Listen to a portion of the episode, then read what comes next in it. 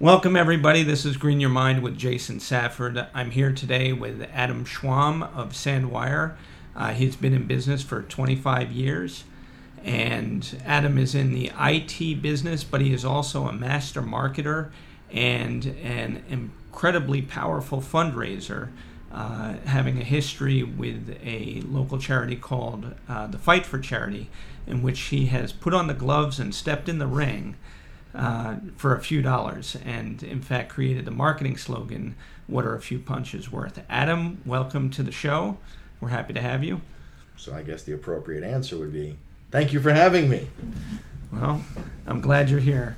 Uh, so let's start with how you got into this business. Um, 25 years ago, you ventured out on your own and decided to start Sandwire. What was that all about? Um, I was not scholastically inclined, as scholastic education is not for everyone. So, um, either be an entrepreneur and turn into a rock star, or suffer through life without an education and um, take whatever jobs come your way. So why IT? What did, what what picked? What, what Um, made you pick IT? Uh, actually, I started my career um, being a paper boy. Okay. Yeah, yeah, being a paper boy and having all sorts of odd jobs way back when I was a kid, when odd jobs were still around and they weren't automated. Um, I was working part time at a printer, and um, they used to print all these pads with different things on them, like says "I love New York" and things like that, and um, a lot of off prints.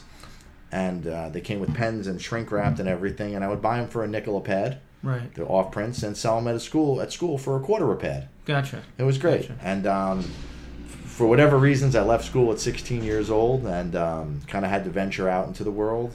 Um, I found myself working for this guy that owned seven nightclubs, Okay. um, doing whatever he told me to do hand out passes, uh, stand at the door and do this, deliver money there, pick up this, do that. They owned uh, three night. They owned seven nightclubs, open three nights a week. That was 21 nights a week of Yeah. of having to promote and do many different things. And uh, I got to bartend and work with people. I worked in the main office. Uh, at one point or another, some computers just ended up coming into our office. I never questioned that. Yeah. um, it was the wise guys, so you know Okay. things just came in. Gotcha. And, And uh, so you got into the computers. well, yeah. there? So as we were doing the promotion of nights, you know, I was on the computer creating some passes and things like that, and Okay. it was pretty cool. And then I started automating their business with computers, and they became legit. And uh, during that time, I was um, working with the radio station, buying airtime, and got to know them, and started somehow helping them with their computers too. Nightclub business kind of turned Okay. on Long Island. You know what? They cracked down on underage drinking, and then it all ended. Yeah. And uh, what was I going to do? Um, I approached the radio station and said, "Hey, you got an office down in the basement. Let me trade it for computer services and some airtime." Wow. So you started with a barter and trade to grow your business. And um, that was it. All of a sudden, I was uh, on WLIR radio doing my own commercials and uh, getting some clients. And sure enough, that's where So what was the landscape when you started? You know, in terms of your competitors, the you know the general sense of IT support services, you know, Well, tech that- in general. it was when Windows was in its embryonic stages. Okay. Okay, so we're talking like the end of DOS. It was just prior to Windows Y2K. 3.1, Windows Yeah, 95. It was just Windows 3.0. Yeah. it was just prior to Y2K. Mhm. And um, there were a bunch of places that were using computers here and there, and all of a sudden they were afraid of Y2K. Mhm. And uh, it was great. Everyone had to go from DOS based stuff to Windows, and sure enough, I just started building my business. It just happened. Right.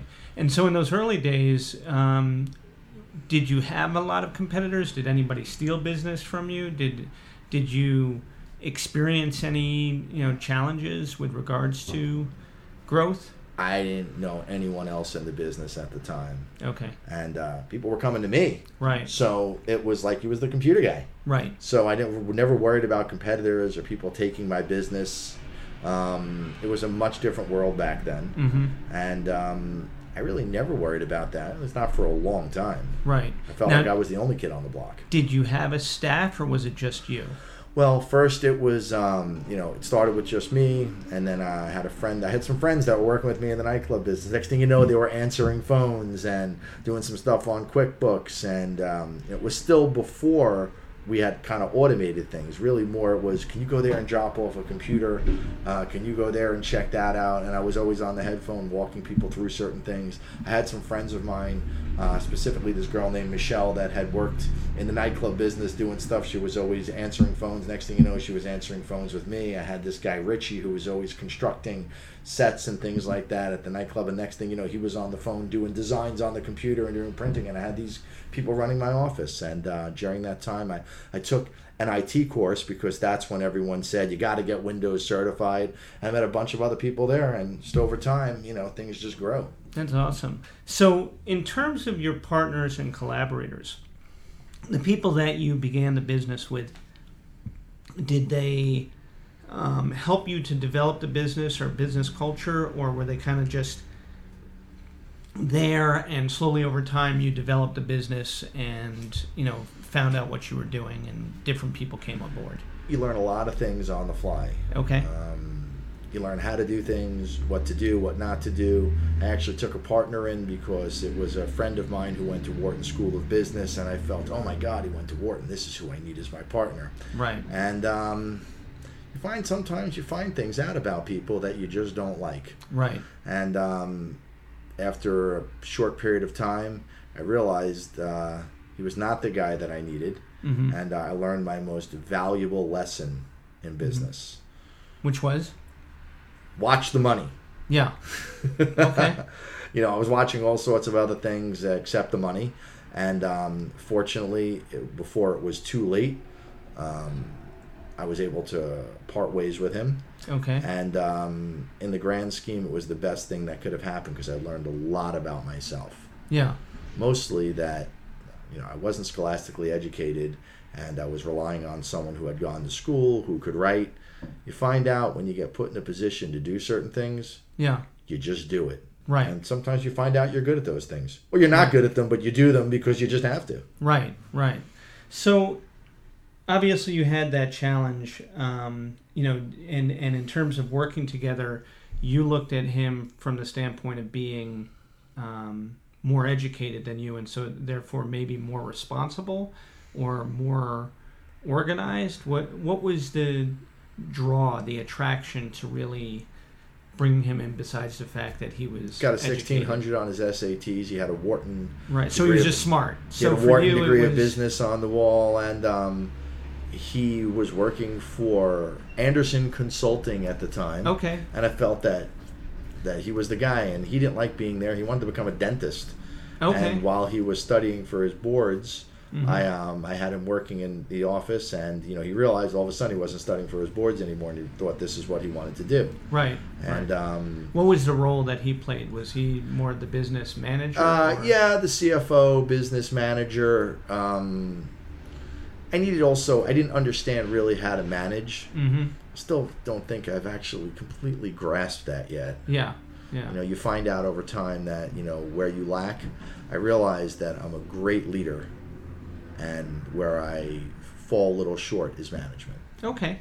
So let's talk about that from the standpoint of greening your mind. One of the the big challenges is is that you're always filled with distraction.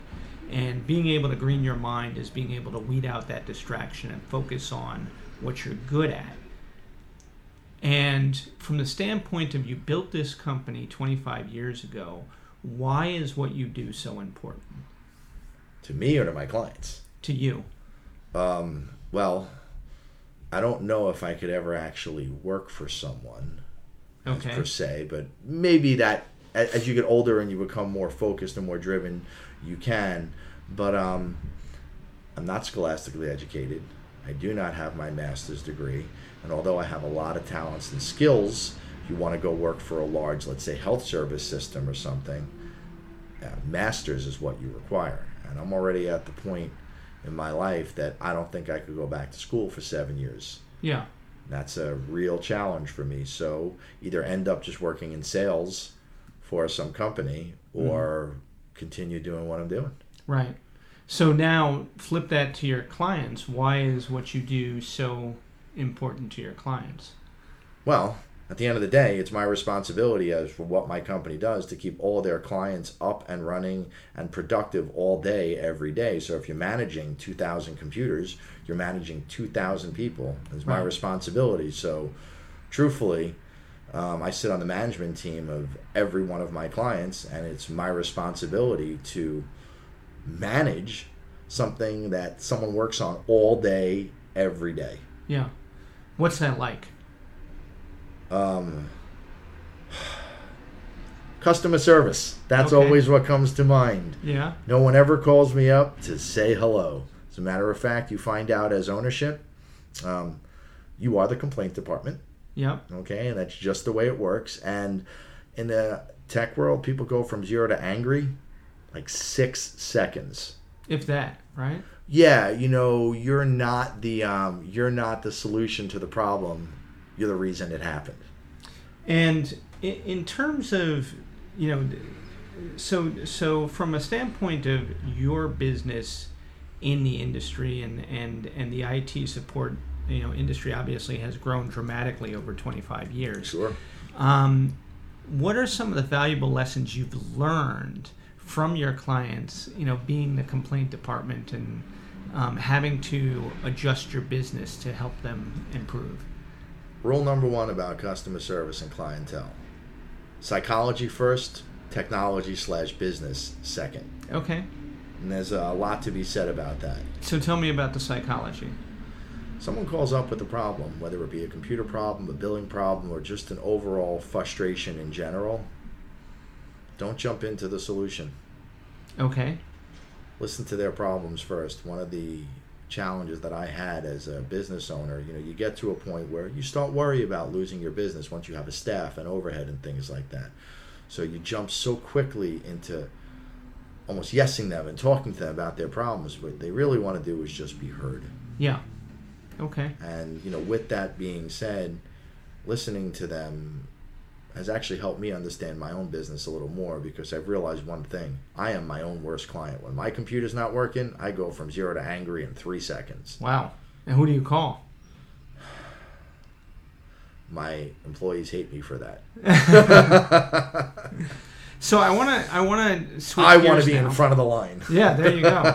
um, I, I want to switch gears now and talk about Adam Schwam, the marketing guru, with uh, the Fight for Charity, and obviously it's a crossover because you have built this business based on your attitude, your charisma, your willingness to you know get the job done for people, but you have a social impact in your uh, focus on charity and helping and giving back, and I think that that uh, actually is a big part of why Sandwire exists to the degree that it does in the marketplace. So let's talk about that. Okay, so I did it in reverse. Usually, people build a company, and then the brand is built about around the company. Right, I built the brand first. right, So when you see the name out there, there's much of there's a much bigger brand and market name than there's an actual company. mm-hmm. It just kind of worked out that way. right, Uh, living up to that expectation is a little challenging, and um,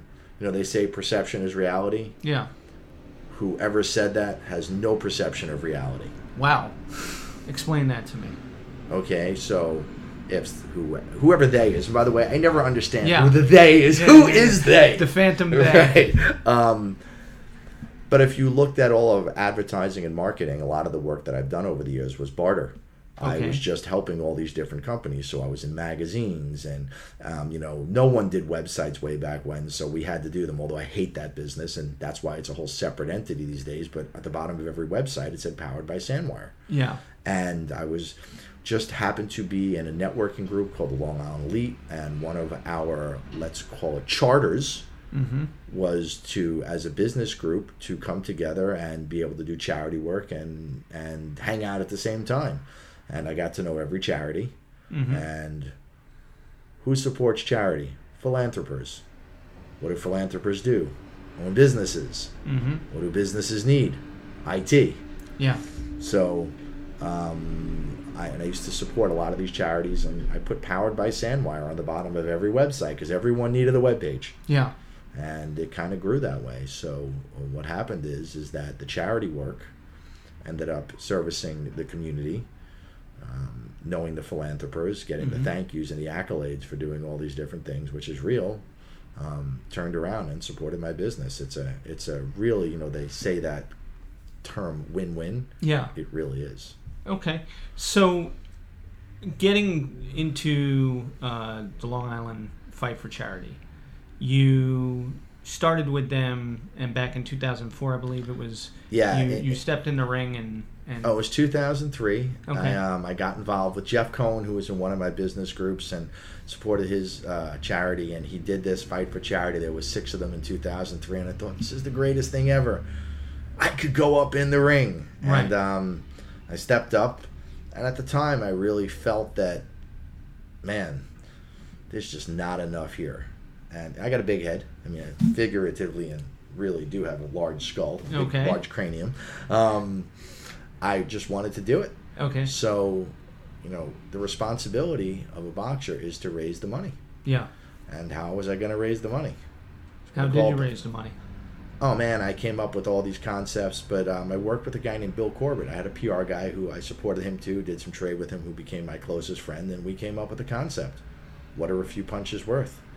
And we marketed it to no end, and um, it kind of became the, um, let's say, the unsung or the unnamed tagline for the fight for charity. Right. And over the years, the marketing campaign that I came up with, they just kind of used for every boxer for the past 15 years. Yeah.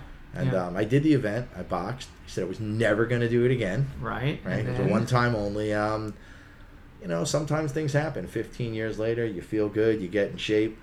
You watch it. You enjoy that adrenaline. At the same time, um, I really think that the fight for charity just needed another boost. Okay. And um, we did this all without social media, even without email in 2004. So now there was a whole way of being able to, you know, market, you know, videos and things like that. So why not make a movie? Yeah. Yeah. So tell me about that. What happened? Um, a lot of pieces had to come together. I was pretty much into it. I've always been a super Rocky fan. I grew up Rocky. Who didn't? You know, now I'm at the point where I got a few more bucks in my pocket. I got a lot more reach, and um, why not put on my like producer's cap?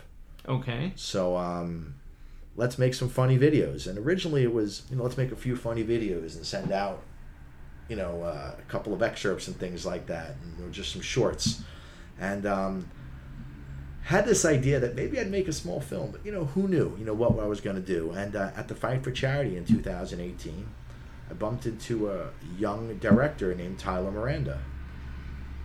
What better venue to meet someone at than at the Fight for Charity? Yeah. And, And um, I'm thinking, so that's where the marriage began. oh yeah, I'm gonna make a Rocky film.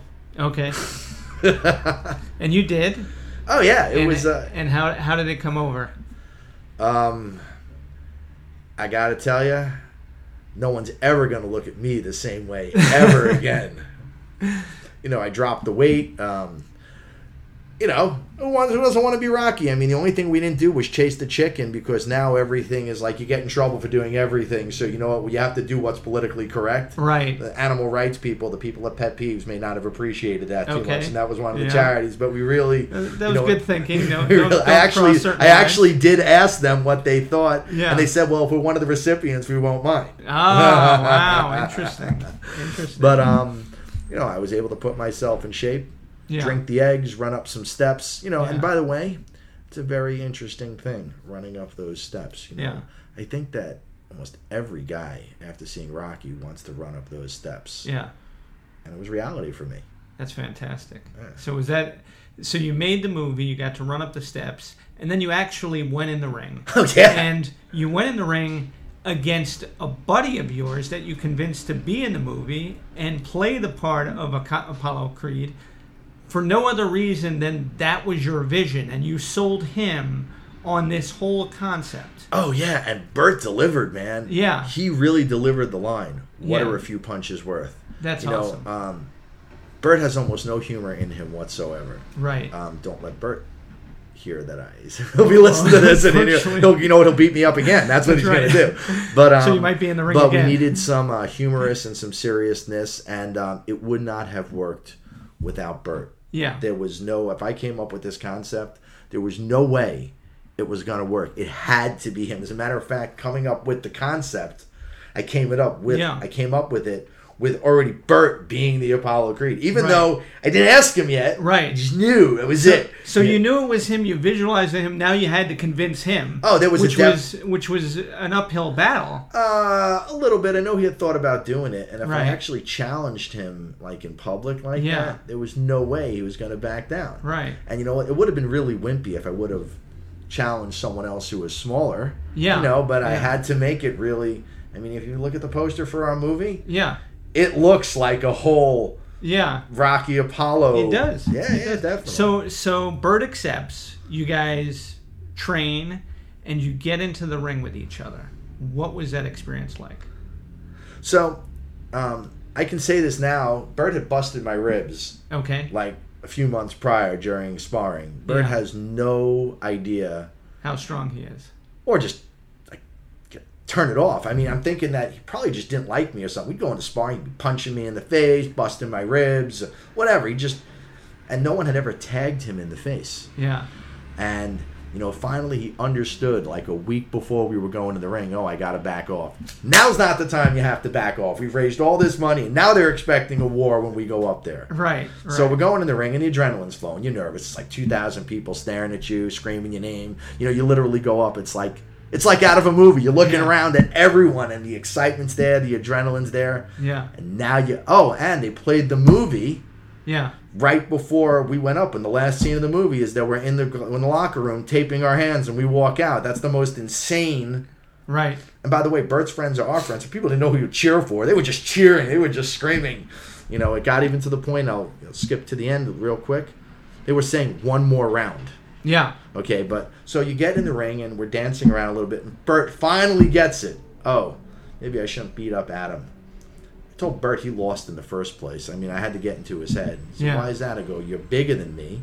So if you knock me down, I gave him a Star Wars quote. You know, when if, when when um, when Ben Kenobi said to Darth Vader, "If you strike me down, I'll become more powerful than you could possibly imagine." So I told him that he didn't quite get it. Yeah. Um, and I said that if you beat me up too badly, they're going to boo you. And I said, you're just a bigger dude fighting a smaller dude. Yeah. You lose. Yeah. So, but we're in the ring right now, and I guess he got that. He didn't want to beat me up too bad, but you know, it was sixty-five thousand dollars that we had raised, and all those people out there wanted to see a real fight.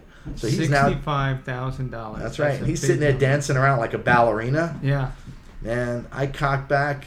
I punched him in the face as hard as I could. I'm sorry,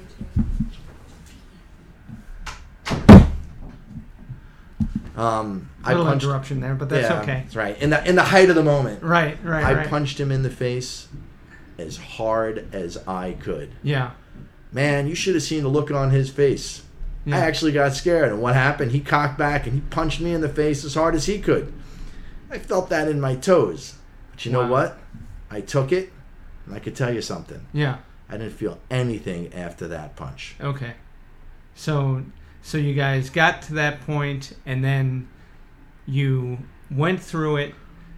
You came out and you realized Oh you no, just- we weren't done yet. All of Oh, a sudden, okay. after that punch, then it was the war between Apollo Creed Oh, and then Rocky. then it was oh, Then on. the, then the Then it was song, on. then the songs were playing in my head. Yeah. Dun, dun, dun. So you got your licks in.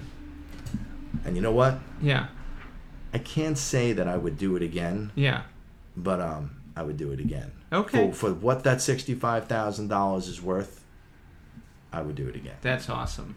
So let's step back now. Um, we've got a few minutes remaining. Do you look at your social impact in terms of being able to help this organization and what you did really as your marketing for the company? All right, so I'm gonna explain something about that. Go That's ahead. interesting. Yeah. Pretty much not once during that entire year that I advertised Sandwire. hmm Although I was a sponsor of the event, you know, you get your name up there with all that. Yeah. It wasn't about that. I don't want to spoil it. Okay. I didn't want to you know, say that Sandwire was presenting this fighter. Right. You know, it was me. Yeah. And that is what made it real. Yeah. I think for everyone that I and also I promoted myself. I did a year long advertising and marketing campaign, and um, it was completely worth it in every way, shape, and form. Okay. So let's talk a little bit about the fact that you are, in a sense, the brand. Um, as you just explained it, it was really about you. Let's translate to your, your company and team culture. How do people in your company feed off of you based on you being the brand? Well, they were pretty happy to watch their boss get punched in the face. Everyone seems to have that dream. Oh, I'd love for that guy to get his lights punched out. But um, everyone was really excited about it. That's awesome. I stepped up.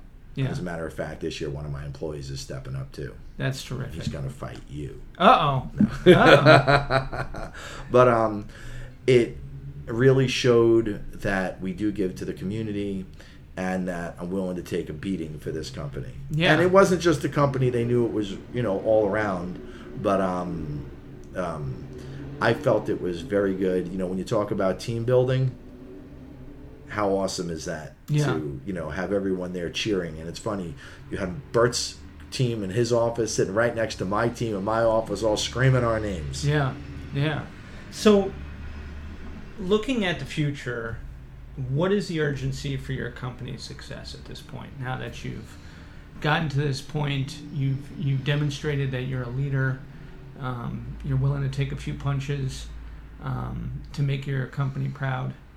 You know, going forward, based on where the market is, where it's going, what's the urgency to be successful? Well, if you're going to pull off a year long marketing and advertising campaign, you better be able to support all that market. You're, you're expecting a return. You, you know, even though it's not for the company, yeah. you're out there shaking hands. That's Yeah. already yielding returns. Mhm. And now I made that investment in the marketing and advertising. I'm now making the investment in the company. yeah, And the investment in the company is um, being able to grow. yeah, Got to have space to grow. Space is what we have. It was a little unfinished. We're finishing that up, and uh, at the same time, we're looking at how to fill the, all those new seats. Yeah, awesome.